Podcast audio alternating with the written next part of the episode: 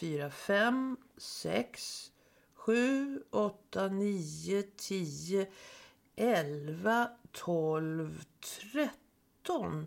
Ja, välkommen till Ljungpodden avsnitt 7. Och den här gången ska vi lirka upp dörren till den andra världen.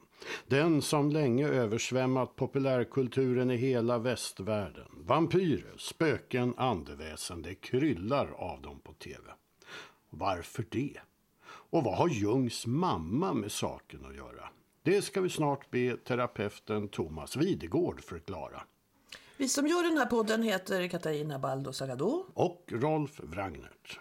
Vår podd är Sveriges kanske allra smalaste om livets riktigt stora frågor. Vi gör den med stöd av Svenska C.G. Jung-stiftelsen i Stockholm. Men du som lyssnar kan också bidra. Gör det. Swisha ditt bidrag till 070-543 8208.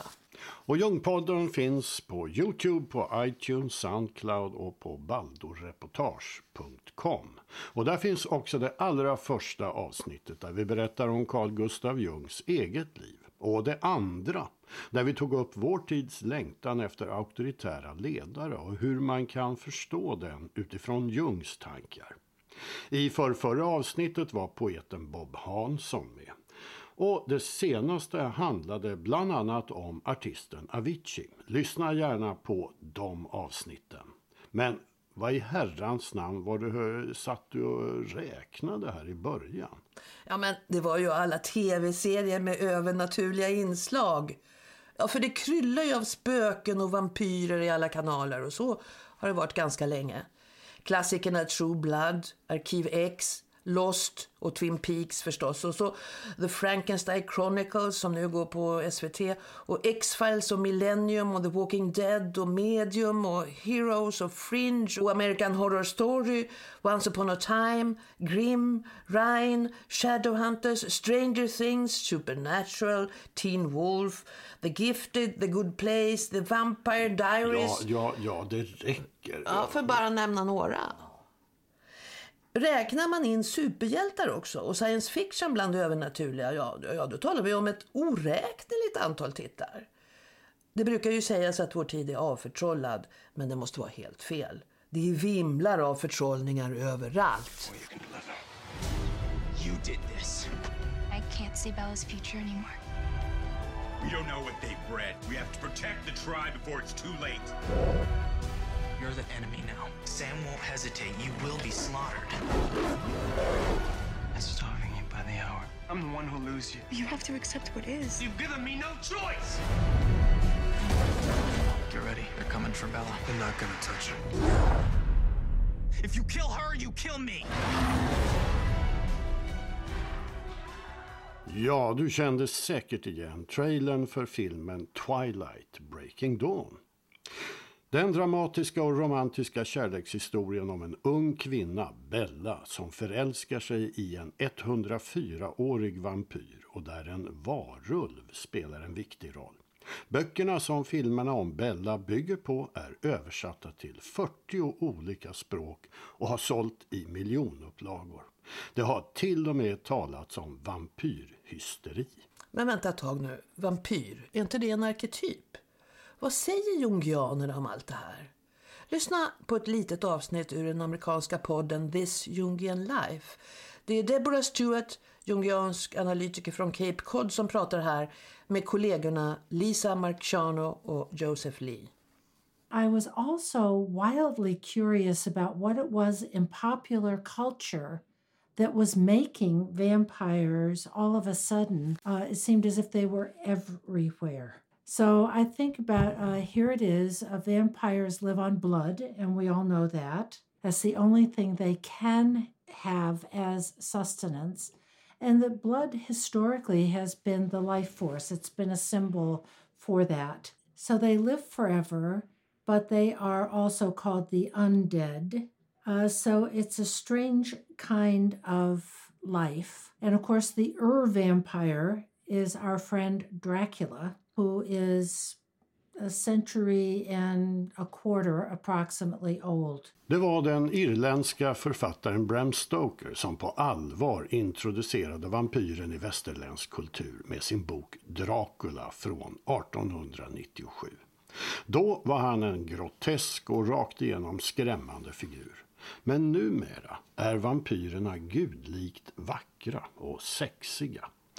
Och de blir förälskade, visar känslor. De har förvandlats, utvecklats. Numera kommer vampyrerna inte in om du inte själv öppnar dörren åt dem. So there is this dark attraction of in the victim for the vampire.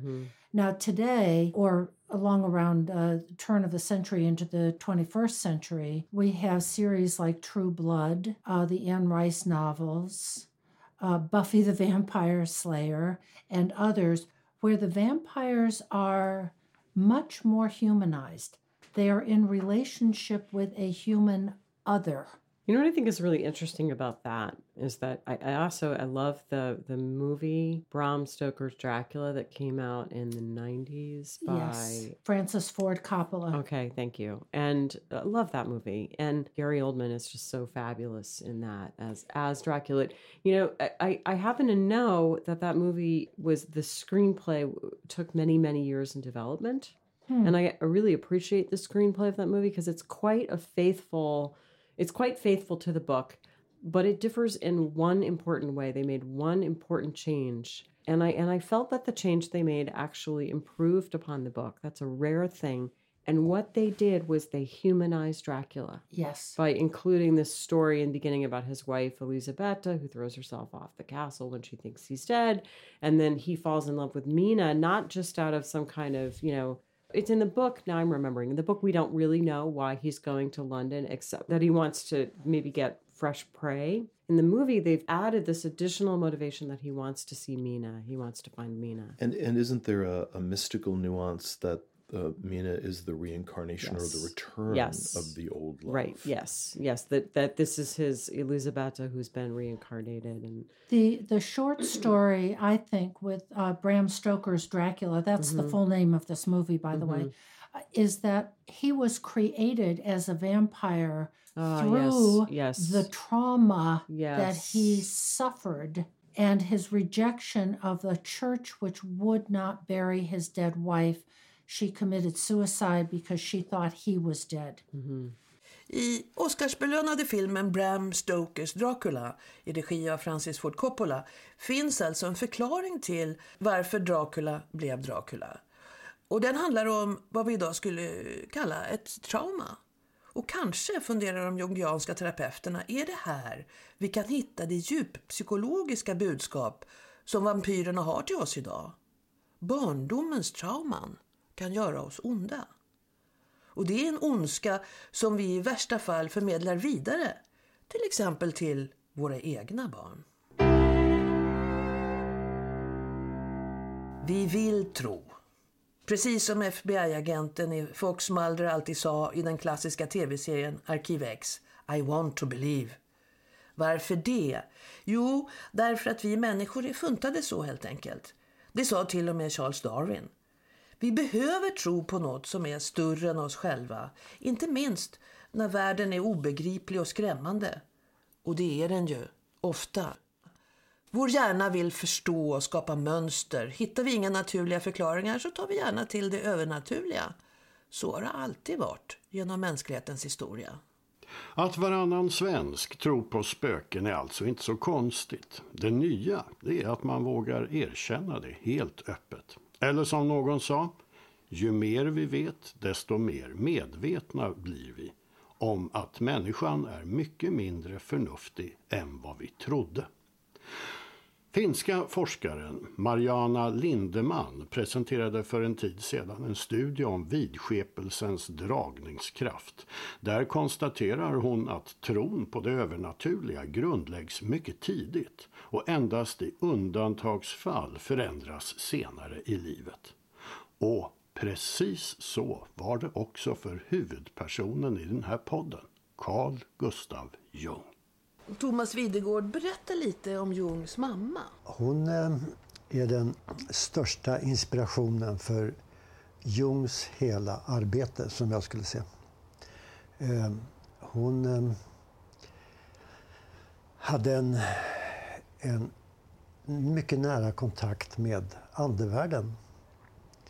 Så Jung är bokstavligen uppfödd med spöken, andar och andra mystiska varelser.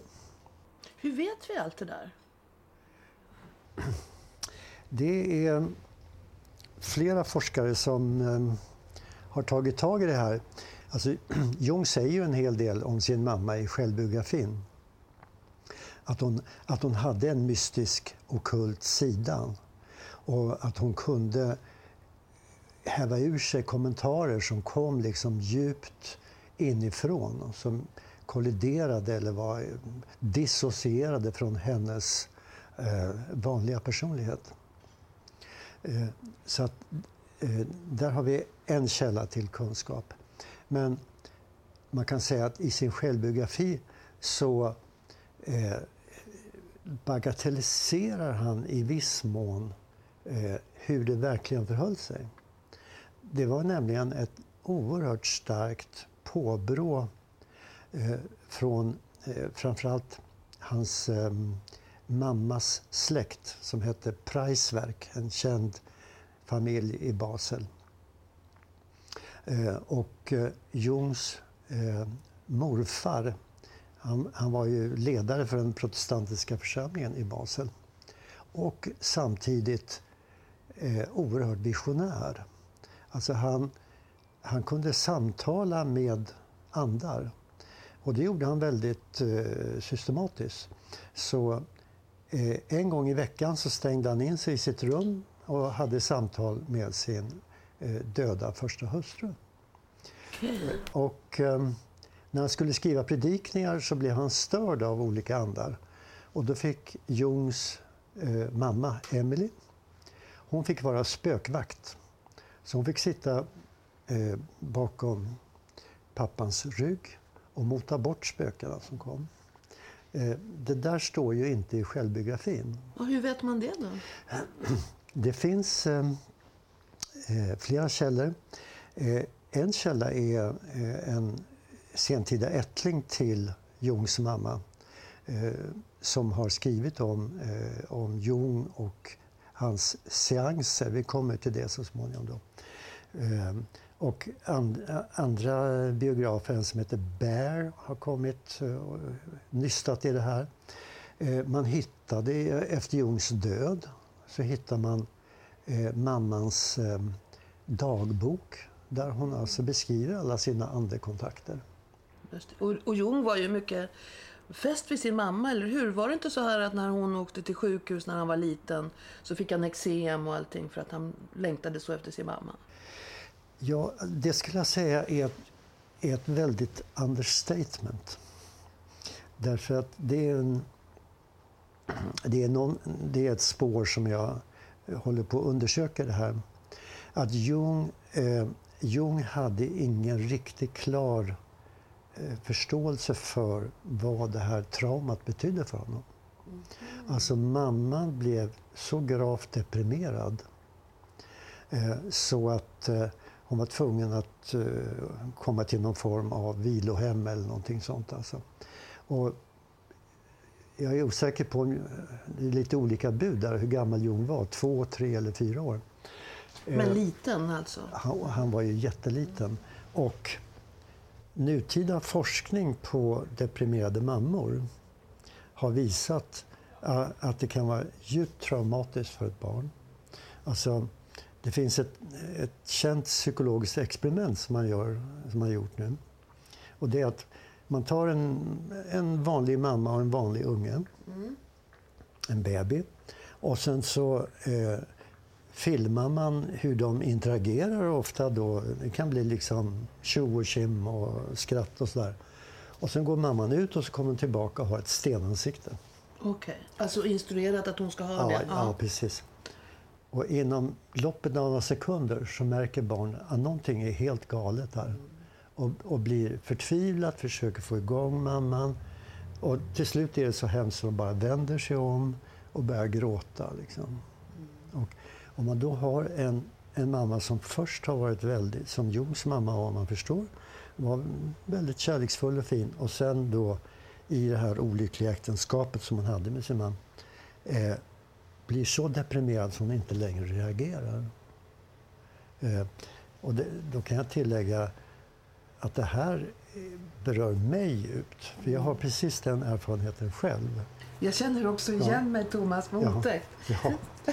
Att, att eh, möta en väldigt deprimerad mamma Ja. och vad som händer med en. Mm. Så att, eh, jag vet inte hur mycket vi ska gå in på det spåret med. Men du menar alltså i alla fall att det här påverkade Jung resten av hans liv och att han till och med, fast han höll på med sådana här saker, underskattade betydelsen av den här Exakt. traumat eller vad vi ska kalla det för. Exakt. Därför att han, alltså man kan säga att Jung valde ett spår. Han var ju väldigt nära Freud. Och Freud försökte ju liksom kartlägga barndomen och se betydelsen av barndomen, Oidipuskomplexet och allt det där. Eh, när, när Jung bröt med Freud, Freud så blev det lite antitetiskt. Jag ska inte syssla med barndomen egentligen. Aha, du menar så. Jag ska, eh, jag ska liksom tala om självförverkligande, om att hantera nuet och, och, och, och så vidare. Va? Så att jag gick aldrig på djupet med en barndomspsykologi. Eh, och nu, nu har man ju på, ska man säga, sedan 80-talet så har ju varit en fantastisk eh, empirisk forskning på spädbarnets utveckling. Eh, och man, har, man har ju liksom hittat hur självet finns med redan från början. Alltså. Så att det, det är inget främmande för en jungiansk psykologi att anknyta egentligen till den här eh, forskningen. Just det. Men det betyder också, för det har, kommer vi citera längre fram här i podden, det har vi också, vet vi också nu att den här synen på vad ska vi kalla det, gränsöverskridande andliga upplevelser och sånt. Det är också en känslighet som forskarna menar grundläggs väldigt tidigt. Och som man inte förändrar om man har fått den. Om man inte är med om någonting exceptionellt. Alltså har man fått den med sig det här från tidiga år, den här erfarenheten som du talar om, då har man kvar den. Visar forskning eh, från Finland till exempel, där man har undersökt detta. det- Jag har känt till det, men jag menar, det tror jag stämmer helt och Men om jag bara ska säga ett, ett litet exempel på hur jag tror man kan se mammans stora inflytande på honom och det här traumatiska eh, händelsen med hennes depression, hur det påverkar honom. Eh, Jung, han är alltså närmare 30 år någonting. Eh, han är världsberömd forskare på det här ordassociationstestet. Eh, han har ett, ett eget laboratorium på eh, Burghölzli eh, mentalsjukhus. Eh, och han satte upp en massa grafer och andra bilder på väggarna. Så kom mamman på besök. Och han berättar lite grann vad han håller på med. Och då säger hon någonting sånt här. Ja, men eh, vad är det där bra för? Så där som mamma kan säga. Ja, och då kan man ju vänta sig att en, en sån, vad ska jag säga, stark, etablerad person som Jung skulle bara säga ja, ja, morsan Eli fattar inte något här. Va? Han blir helt paralyserad i tre veckor. Kan inte jobba. Alltså det visar ju liksom hur det bara gick rakt in i honom. Alltså. Eh, Jag kan ta ett annat exempel också. Eh, Han skriver i självbiografin om hur han blir oerhört störd och paralyserad av en, eh, som man kallar, mycket begåvad kvinna som ifrågasätter att hans målningar eh, egentligen är, eh, rör sig inom psykologi. Det är konst. Du har gjort konst, Carl Gustaf. Han kan inte skaka av sig det här. Eller det tar lång tid för honom att skaka av sig. Eh, och sen så känner han att okej, om, jag- om hon nu lurar mig att tro att det är konst som, han har, som hon har lurat eh, min kollega Rickli. Eh, sen, sen kommer hon plötsligt bara vända emot mig och skratta åt mig och säga "Ja, Trodde du verkligen att det var konst? Alltså det är den polariteten mellan att luras in, att tro, eh, lita på en kvinna och så plötsligt kan hon vända sig ifrån mig. Och eh, med katastrofala resultat. Mm, Som mamman när hon blev deprimerad och fick ta sig in. Exakt. Så kan barnet uppfatta det, det är mitt fel. Vad har jag gjort eftersom mamma lämnar Precis, mig? precis. Fast det inte handlar ett dugg om den där treåringen, men det förstår Nej. ju inte treåringen. Nej, precis. Just det. Och jag tror, jag tror inte att han... Jag hade sett någonstans att han har kunnat eh, analysera det här. Men det kommer, det kommer i lite olika, eh, vad ska man säga, arketypiska föreställningar om förföriska kvinnor och eh, Salome till exempel som är förförisk och sen eh, låter hugga huvudet av Johannes döparen. Alltså, det, de, de där passusarna kommer. Ja. Men, men det här med spöken och andar då, det får han ju också med sig ju. Ja. Av sin mamma då. Ja. Ja. Och du påstår ju till och med att eh, de flesta begreppen som vi idag förknippar med jungiansk idévärld eh, härstammar från vad du kallar för en spiritistisk mylla. Ja, ja, det Hur, är hur, hur tänker du där? Ja. Eh, Jag ska säga, jag bygger det framförallt på den här boken av en författare som heter FX Charret, eller Charret, hur man Mm. uttalar det. Eh, Och den heter Spiritualism and the Foundations of C.G. Jungs Psychology. Som okej. är, jag skulle säga den är väldigt förbisedd i till exempel i Bears jättestora biografi använder sig Är det en amerikansk författare? Ja, det är en amerikansk. Ja, okej. ja. Eh, Kom på 90-talet. Mm. Okej. Men vad är hans grundtes då? Att, att själva begreppen men också orden, eller hur menar han? För att det här säger ju inte heller Jung själv, eller hur? Nej. Han försöker ju tona ner en massa saker som han Ja. håller på med. Ja. Som har kommit fram senare efter hans död och så. Alla Ja. magiska grejer han håller på med. Det vill han ju inte prata om så mycket när han levde. Nej, nej, det stämmer. Men det kan man ju förstå i och för sig för att han ville väl vara- betraktas som en seriös forskare och eh, det var väl inte så populärt på den tiden.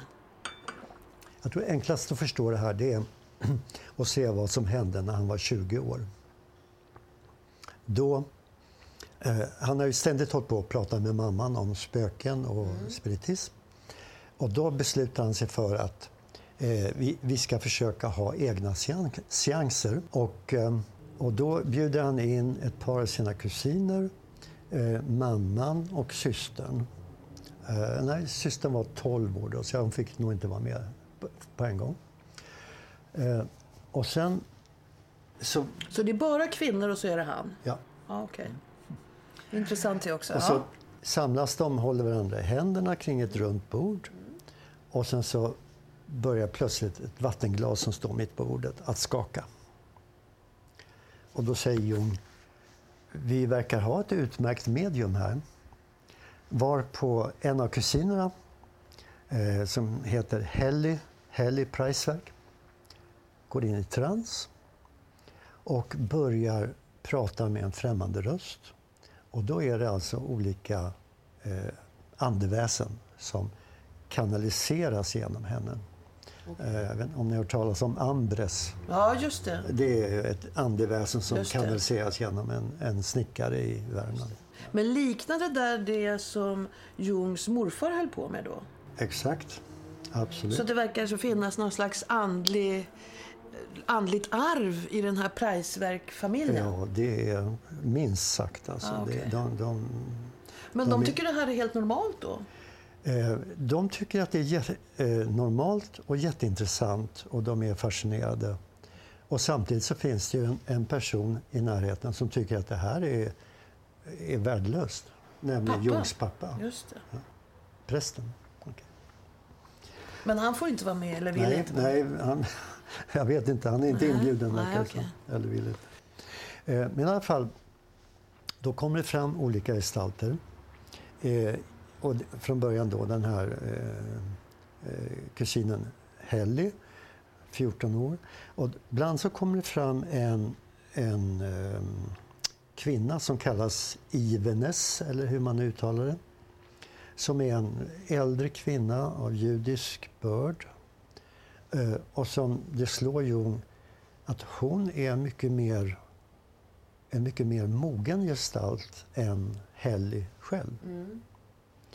Och då, då tycker sig Jung märka hur under årens lopp den här eh, Helly tar in mer och mer av evenness i sig själv. Jag förstår. Eh, och det är ju eh, det han senare kommer att kalla för individuation. Eh, att IVNS st står för en slags eh, symbol för självet. Eh, och eh, sen får man göra... Alltså Jung försöker ju förstå det här. Va? Det är det som är lite speciellt. Han försöker förstå hur är det här möjligt? I vilket sammanhang ska man sätta det här? Han, var väldigt, han började väldigt tidigt som tonåring att läsa. Det fanns en omfattande litteratur om spiritism. Men det som verkligen eh, hugger tag i honom det är alltså eh, filosofen Kant och filosofen Schopenhauer. Och Kant skriver alltså om eh, Swedenborg Okej. och försöker förstå eh, om nu Swedenborg har kontakt med andar, hur ska man förstå det? Hur ska man sätta in det i ett filosofiskt perspektiv? Eh, och, och då menar han att utifrån hans egen filosofi, han skiljer mellan fenomenvärlden, det som vi ser omkring oss Just och det. märker och så vidare. Eh, och sen någonting annat som vi inte kan nå, nämligen det han kallar för tinget i sig. Och, d- och den världen, tinget i sig, det kallar han för nomena. nomena. Och det, det är ett begrepp som vi använder, alltså numinös, Ja, just det, eh, just det. I, i olika sammanhang. Religionshistoriskt, filosofiskt begrepp. Ehm, Att det finns en verklighet bortom den som våra sinnen uppfattar. Alltså, vi alla, ja. sinnen kanske man inte ska säga. För att med något sinne uppfattar man det där andra också. Ja, alltså på olika sätt så, så, så, så tänker sig då Kant att kan det vara så att andarna är på något sätt ett slags budbärare från eh, den numinösa världen, nuemerna, till fenomenvärlden.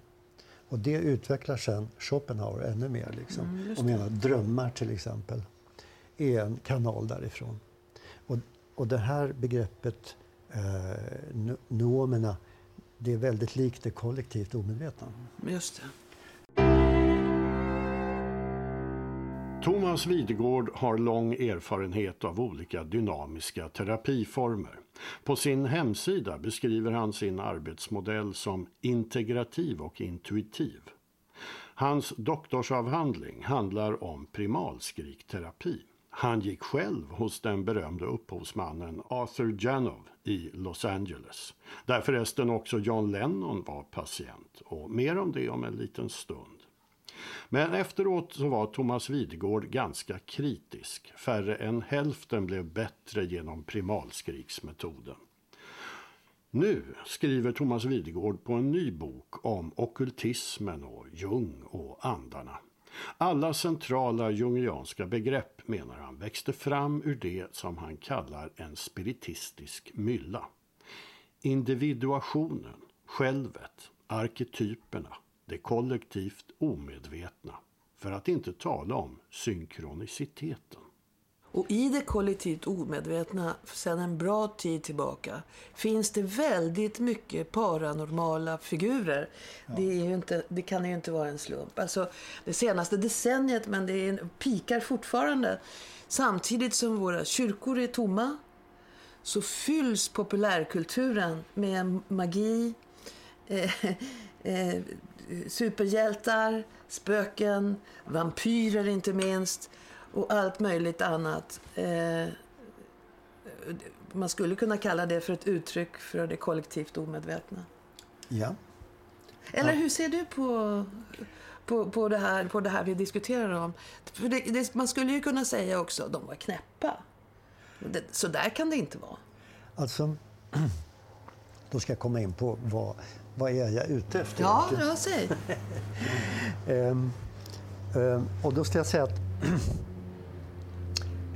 ehm, det finns ett uttryck som används i flera olika sammanhang, nämligen att i och med vetenskapens framsteg och allting sånt där så har världen blivit avförtrollad.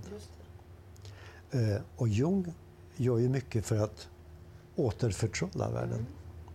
Eh, och jag, jag vill liksom fortsätta på den vägen. Mm.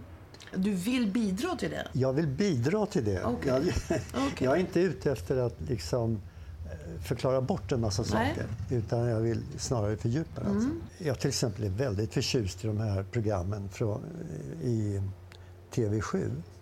Det okända? Det okända. Jag är jätteförtjust i det. För jag, jag tror att här finns en enorm källa till eh, eh, som man skulle kunna forska på. Alltså. Eh, därför att jag tror inte att det är, är fusk. Jag tror att det är på riktigt. Eh, och att i, de har hållit på typ tio år. Mm. Det finns ett enormt material där som jag tycker man ska ta på allvar. Vad menar du att materialet består av?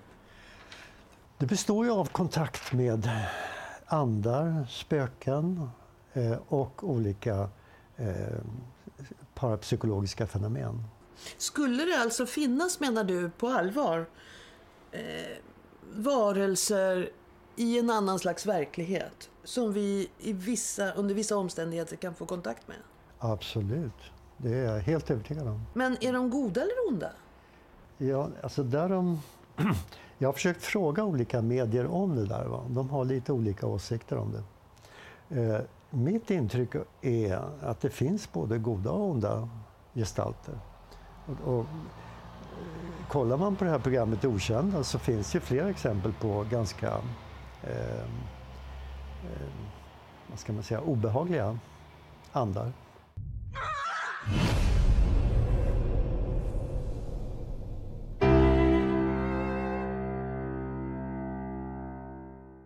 En tid av stark polarisering på alla plan. Å ena sidan en stark sekularisering, kyrkorna är tomma, Gud är död för allt fler. Men samtidigt pågår också en ökad sakralisering. Allt fler vill andliggöra världen, ibland med hjälp av Jung. Båda trenderna är starka, ibland inom en och samma person. Kanske behöver man inte välja. Kanske kan man vara både och. Rationell i vissa avseenden och andligt öppen i andra.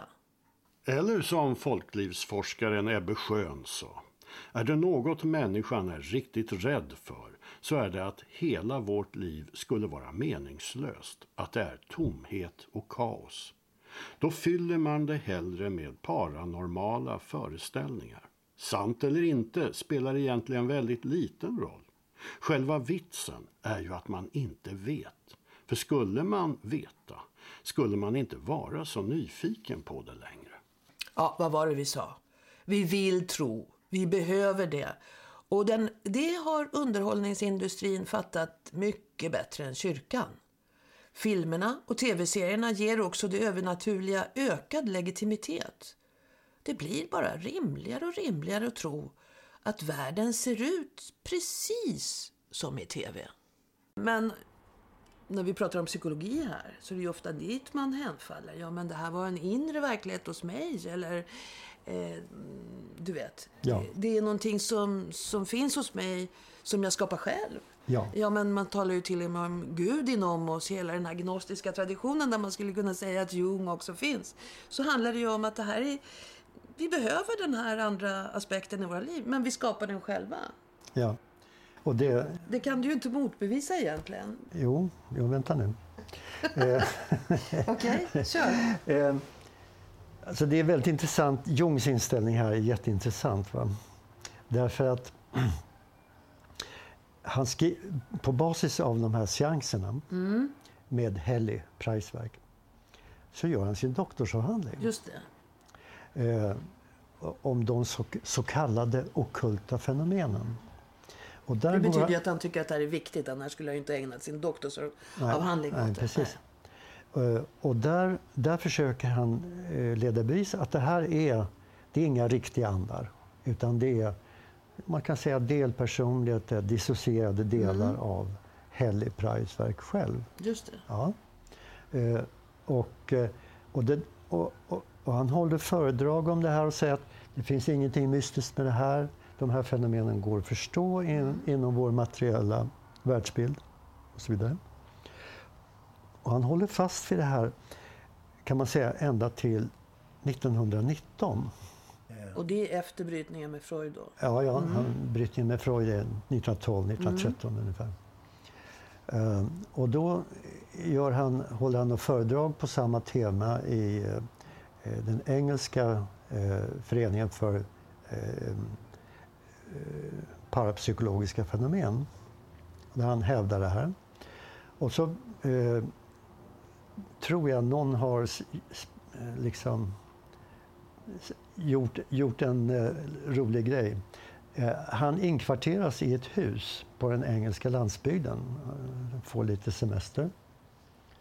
Eh, det är bara det att i det här huset, det är ett känt spökhus. Jag förstod att du skulle komma dit. Får han spökbesök också? Han får spökbesök och så enerverande så han eh, måste lämna huset och lägger sig och sover ute i trädgården. Okej. Eh, och så berättar han det för någon eh, vän. Eh, och så säger men det, du är bara inbillar dig. Okej, eh, lägg dig själv i det här rummet. Samma fenomen upprepar sig.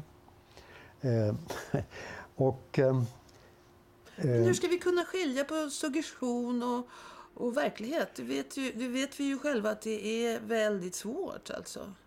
Han visste ju inte att det var ett spökhus. Eh, och Marie-Louise von Frans har kommenterat det här eh, och sagt att det är faktiskt svårt om, om olika människor upplever samma typer av spökfenomen i ett hus. Så är det svårt att tänka sig att alla de här människorna eh, projicerar ut någonting av sig själva på samma sätt. Eh, eh, så att, Man eh, brukar ju säga att det sitter i väggarna och det... Eh, om, ja, det kan man säga. ja, men vad? jag menar, ja, just det. Vad är det? Alla som har varit till exempel i Peterskyrkan i Vatikanen tror jag, om man är det minsta känslig i alla fall, kan känna en viss vibration av jag vet inte vad jag ska kalla det. Det är liksom århundraden av människor som har bett där inne. Det finns en slags laddning i det där rummet. Det kan inte hjälpas. Eh, man behöver inte tro på Gud, men man känner det när man kommer in där. Det, det är tungt där. Eh, det sitter verkligen i väggarna. Och då handlar det om ofta kanske starka känslor som har varit i svang där. Det, tycker, det, det är inte så himla konstigt. Mm, rummet är laddat helt enkelt med, med mänsklig historia. Men spöken? Frågetecken. Alltså, Jung, Jung fortsatte ju att besöka se- seanser hela livet kan man säga. Eh, och ehm, eh, det var något eh, väldigt känt medium som när han skulle liksom eh, tacka för sig så försvann mediets överrock bara försvann. Jung såg den bara försvinna. Eh, Och han sa det var ju... Han, han, alltså han tyckte att ja, det här var autentiskt, det var inget trick. Liksom. Nej, okej.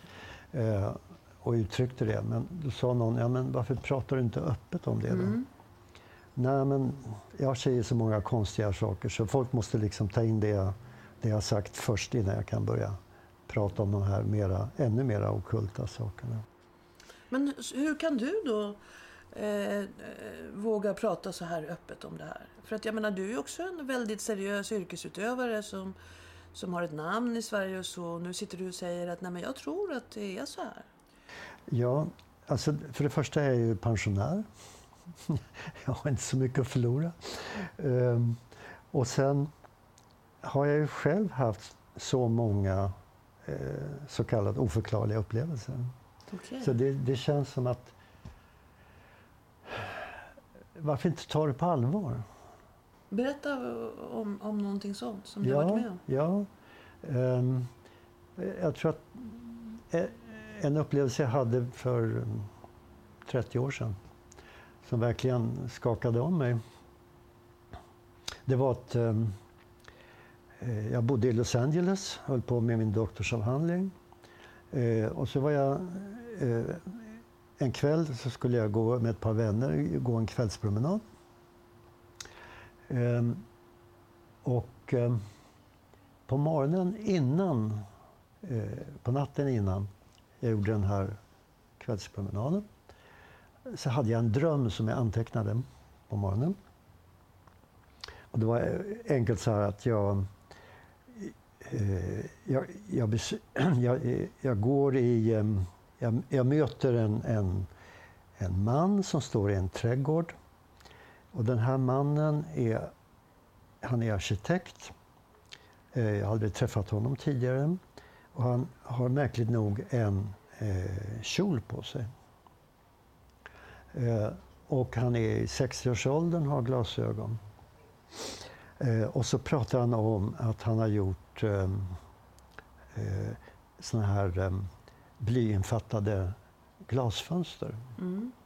I drömmen pratar vi om nu. alltså. Han pratar om det Mm. i drömmen. Och Mm. Han ber mig komma och titta på dem Mm. eh, i sitt hem. Eh, och jag tänker, ja, men jag undrar om inte han är homosexuell, den här mannen. Så vaknar jag. Sen gör vi den här promenaden. Vi går i en del av Los Angeles som jag aldrig varit i tidigare och så stannar vi framför en väldigt vacker trädgård. Och ut kommer en man iklädd klänning eh, med glasögon och verkar vara i 60-årsåldern. Och så börjar vi eh, prata där, han är väldigt trevlig. Eh, och så berättar han att eh, han, eh, hans stora hobby är att göra blyinfastade glasfönster som han har i sitt hem. Vill vi komma in och titta? Eh, ja visst, säger vi och vi går in och tittar där. Eh, och sen så berättar han en lustig historia. Han, han berättar att han, han har fungerat som inredningsarkitekt i Beverly Hills. Och så när han gjorde ett jobb där, stod på en stege, så kommer miljonärshustrun fram till honom och det är väldigt varmt så han har, bara, han har inte mycket under utan bara en overall på sig. Och sticker in handen och känner på ett väldigt känsligt ställe. Och då säger han Sorry madam, i go with boys. Och då, då förstår jag, ja men han är ju homosexuell. Och då, när han berättar det, då får jag en kall rysning. För då kommer jag att tänka på drömmen. Jag förstår. Ja, Jag Och- förstår, men det, det är det här med drömmar, förebådande drömmar. ja precis. Och det är ju inte ett okänt fenomen, men den där drömmen var ju väldigt många detaljer. Exakt, och det är ju alltså någonting, alltså det enda slutsats jag kunde dra var ju att det här, det är någonting som saknas i den eh, vanliga materialistiska Mm. världsbilden. Det är, no, det är någonting vi inte förstår. Att sånt här Mm. kan hända. Liksom. Men Jung talar ju om det här med synkronicitet. Exakt, det är det. det, och är det det. liknar ju lite det som du säger nu. Ja, du ja. drömmer en dröm som är full av detaljer. Ja, Eh, så mycket detaljer att du skriver ner den. Mm. Och sen hän- i samband med det dagen efter eller kvällen efter är du med om en historia som är full av samma detaljer. ja precis. Eh, vad tror du om det här med synkronicitet? Jag, menar, jag tror nästan alla människor, inte så här kanske avancerat som du, men på något enklare plan har man varit med om det. Ja, ja, visst. Men man viftar bort det. Ja. Man tänker, ja men det Ja. var slumpen. Ja. Och det, det, det, är, det är det jag känner att det skulle jag vilja lyfta fram mera. Va? Mm. Alltså att det här hör till... ehm, verkligheten är konstruerad på ett sätt som vi ganska mycket har förnekat. Mm. Och det är det jag återkommer till det där, att återförtrolla verkligheten. Mm. Liksom. Eh, Att se att det finns mystiska djup Mm. som, som, vi in, som inte är erkända. Som är, bara avvisas, avvisas och avvisas. Liksom. Eh, och jag tror vi skulle alla må mycket bättre av om vi kunde öppna oss för den här sidan av verkligheten.